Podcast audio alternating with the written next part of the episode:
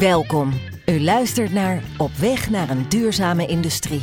Een podcast van Stork over duurzaamheid, circulariteit en de energietransitie in relatie tot onderhoud en asset management. In deze podcastserie spreken we met vernieuwers en over praktijkvoorbeelden in de energietransitie. Uw host is Ferry Visser. Welkom bij deze podcast. Vandaag hebben we Cas Keunig aan het woord. Cas studeerde milieukunde en ronde daarna nog een studie bedrijfskunde af. Sinds 2017 is hij CEO van Groningen Seaports. Cas heeft een duidelijke visie voor het havengebied.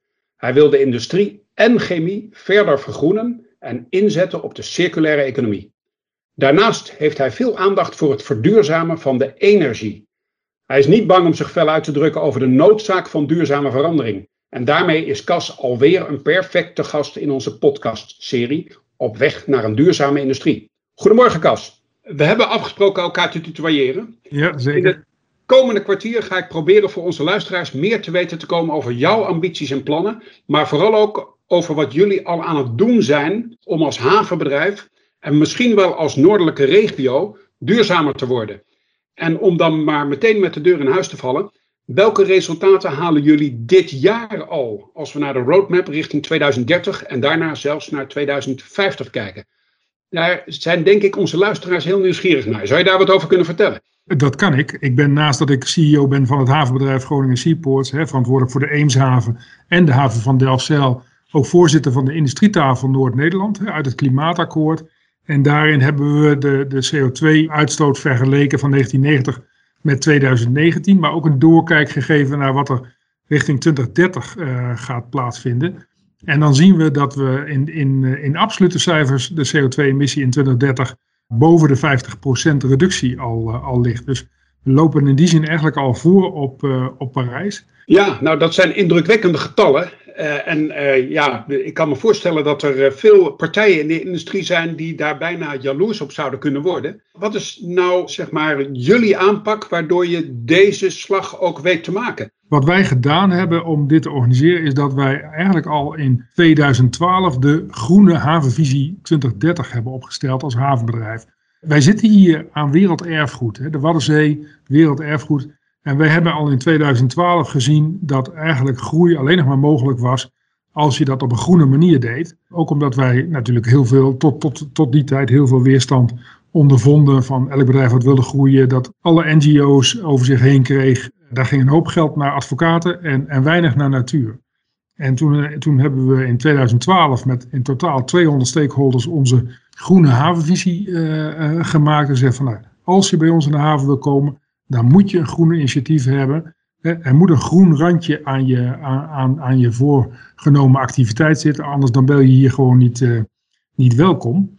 En dat heeft ervoor gezorgd dat we dus juist bedrijven hebben aangetrokken die iets met die duurzaamheid wilden. Jullie zijn als havenbedrijf natuurlijk allereerst gewoon landlord. Hè? Jullie geven haventerrein uit aan bedrijven. Is er in jullie eigen operatie ook al gekeken naar, laten we zeggen, de, de trias energetica? We hebben natuurlijk meerdere verdienmodellen. Eén uh, is uh, uh, het uitgeven van grond, dan wel pacht, huur. maar je kunt bij ons ook nog wel eens toch grond kopen zelfs. En het tweede is ons havengeld natuurlijk. En in de derde instantie zijn wij overgestapt om zelf deel te gaan nemen in zon- en windparken. En op die manier proberen wij en de energietransitie te versnellen. Daar natuurlijk ook zelf geld aan te verdienen. Daar moet ook niet, niet, niet onduidelijk over zijn maar ook grip te krijgen op de groencertificaten. De, garanties van oorsprong, de GVO's, die bij die duurzame energie horen. Die, die, uh, wij hebben daardoor wat grip gekregen op die GVO's. En wij kunnen dus op het moment dat een klant zich bij ons meldt zeggen van nou ja, als je duurzame energie nodig hebt voor je, voor je initiatief, of dat je dat graag wil, als je op die manier wil vergroenen, dan kan dat. Wij hebben daar grip op. Een strategische zet kan ik me voorstellen, ook weer vanuit die visie natuurlijk. Als we naar het scheepvaartverkeer kijken wat jullie haven aandoet, ligt daar ook een, eh, een, een speerpunt om ook daar die vergroening te stimuleren?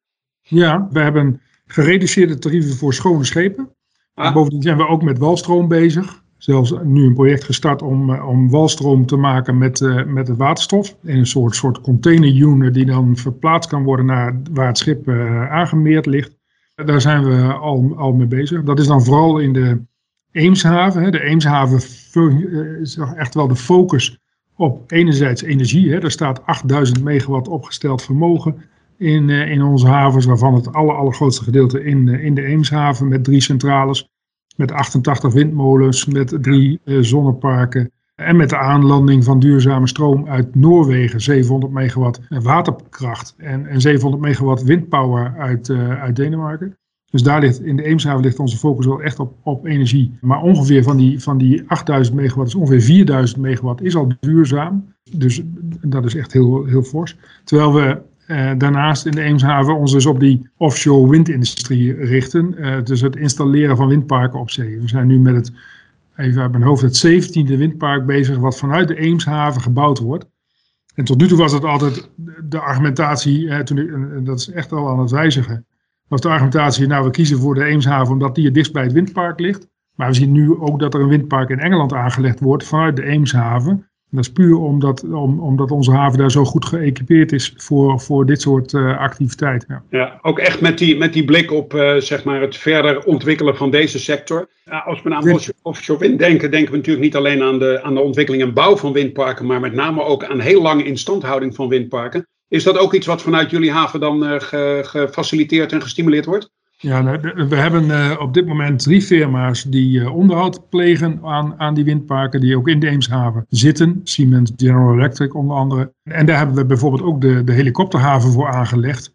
Om, uh, om die monteurs met een helikopter snel vanuit die locatie waar de onderdelen liggen, in onze haven direct in de, in de helikopter kunnen en zo naar de windmolenpark kunnen, kunnen vliegen. En als wij daarnaar kijken, dan doen we dat vanuit het model wat gebaseerd is op reduce, reuse, recycle. En over reduce en reuse hebben we het best al wel even gehad, maar recycle eigenlijk nog niet. Hebben jullie daar ook activiteiten op dat gebied?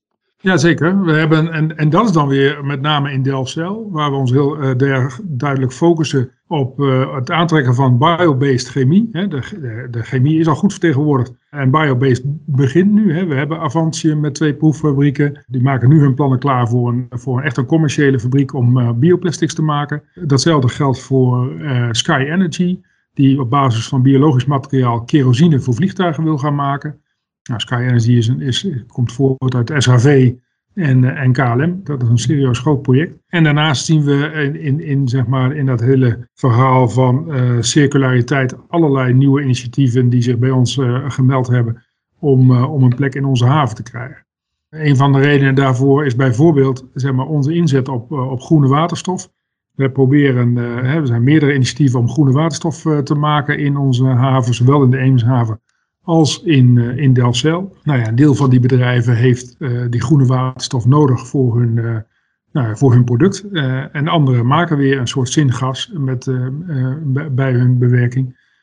waar bijvoorbeeld weer waterstof in zit. Dus we gaan bezig, bezig met het ontwikkelen van een pijpleidingssysteem. En daar ligt, daar ligt een deel ligt er al, maar dat verder uit te breiden waarbij meerdere voeders die pijpleiding kunnen voeden met waterstof, en maar tegelijkertijd ook meerdere afnemers zijn die die waterstof weer, uh, weer gaan afnemen.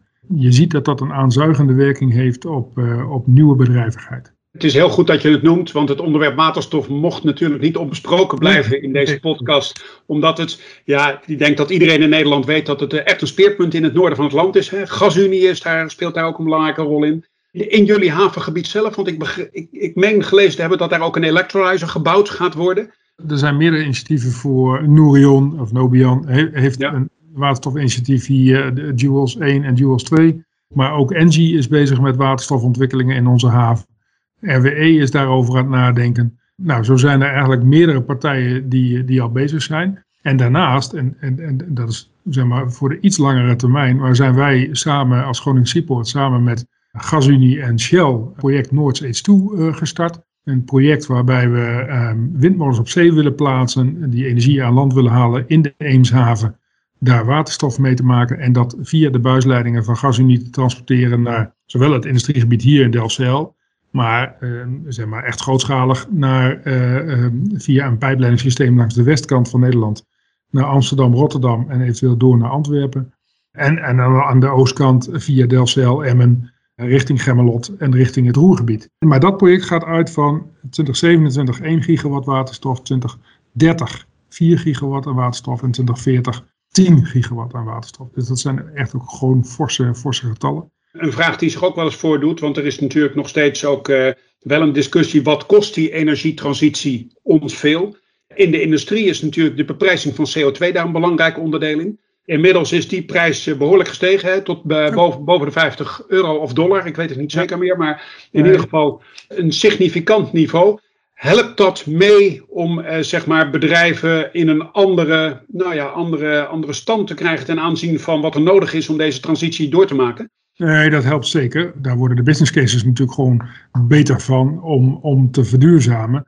Aan de andere kant moet je ook zo realistisch zijn dat er een aantal bedrijven zijn die simpelweg door als gevolg van hun productieproces CO2 uitstoten en ehm, die hier wel echt last van hebben. Die, eh, dat zijn dan bedrijven die internationaal concurreren buiten de Europese Unie. Die hebben daar echt last van in de zin van elke euro die ze uitgeven aan CO2 die hun Chinese, Braziliaanse concurrenten niet hoeven, daar wordt hun kostprijs natuurlijk uh, slechter van in vergelijking tot die concurrenten. Dus er zitten twee aspecten aan dat verhaal. Ehm, en ik denk dat je moet realiseren dat uiteindelijk in West-Europa en zeker in Nederland uh, de productieprocessen over het algemeen heel goed zijn en, en beter zijn dan in andere landen, zeker buiten Europa. Dus voor het mondiale CO2-probleem uh, zou dat natuurlijk zo'n CO2-weglek carbon leakage, zoals ze dat dan noemen, is dat natuurlijk gewoon hartstikke vervelend. En dat we natuurlijk na COVID ook wel gezien hebben dat we een aantal dingen graag weer zelf willen gaan, uh, gaan ja, doen. Ja, ja. Uh, dus daar komt ook nog eens een keer bij. Kas, je hebt de luisteraars een mooi inkijkje gegeven in jullie aanpak richting eh, klimaatneutraliteit. Want dat is uiteindelijk natuurlijk waar we met z'n allen naar, naar onderweg zijn.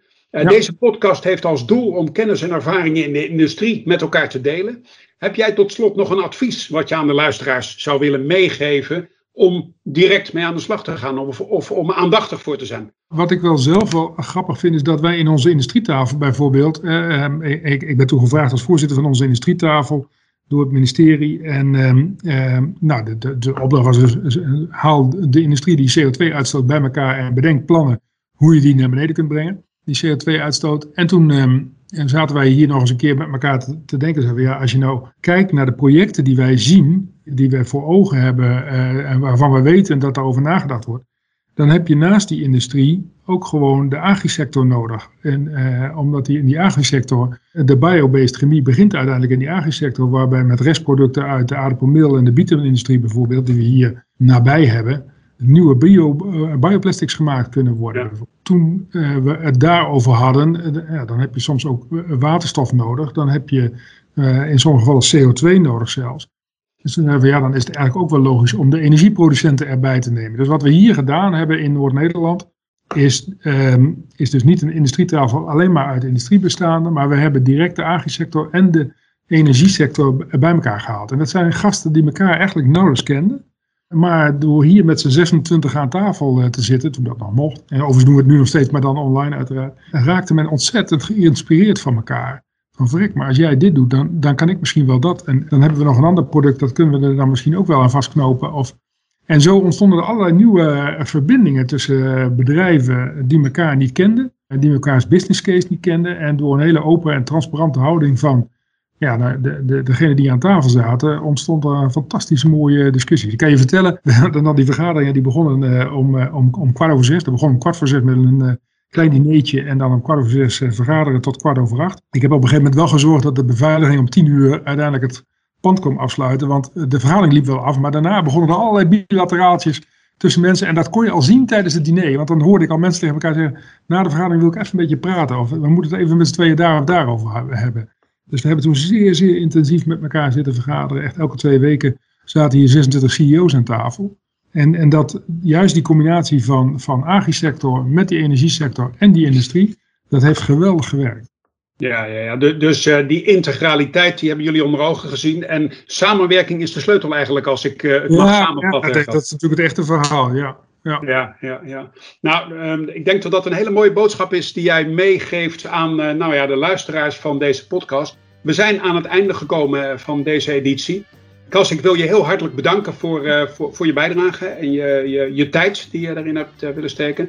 Uh, ik wens je natuurlijk heel veel succes bij het realiseren van alle ambitieuze plannen die jullie hebben, want er staat nogal wat op stapel. en ik wil de luisteraars ook bedanken en, met, en zeker uitnodigen om ook onze volgende editie weer te luisteren. Hartelijk dank. Graag gedaan.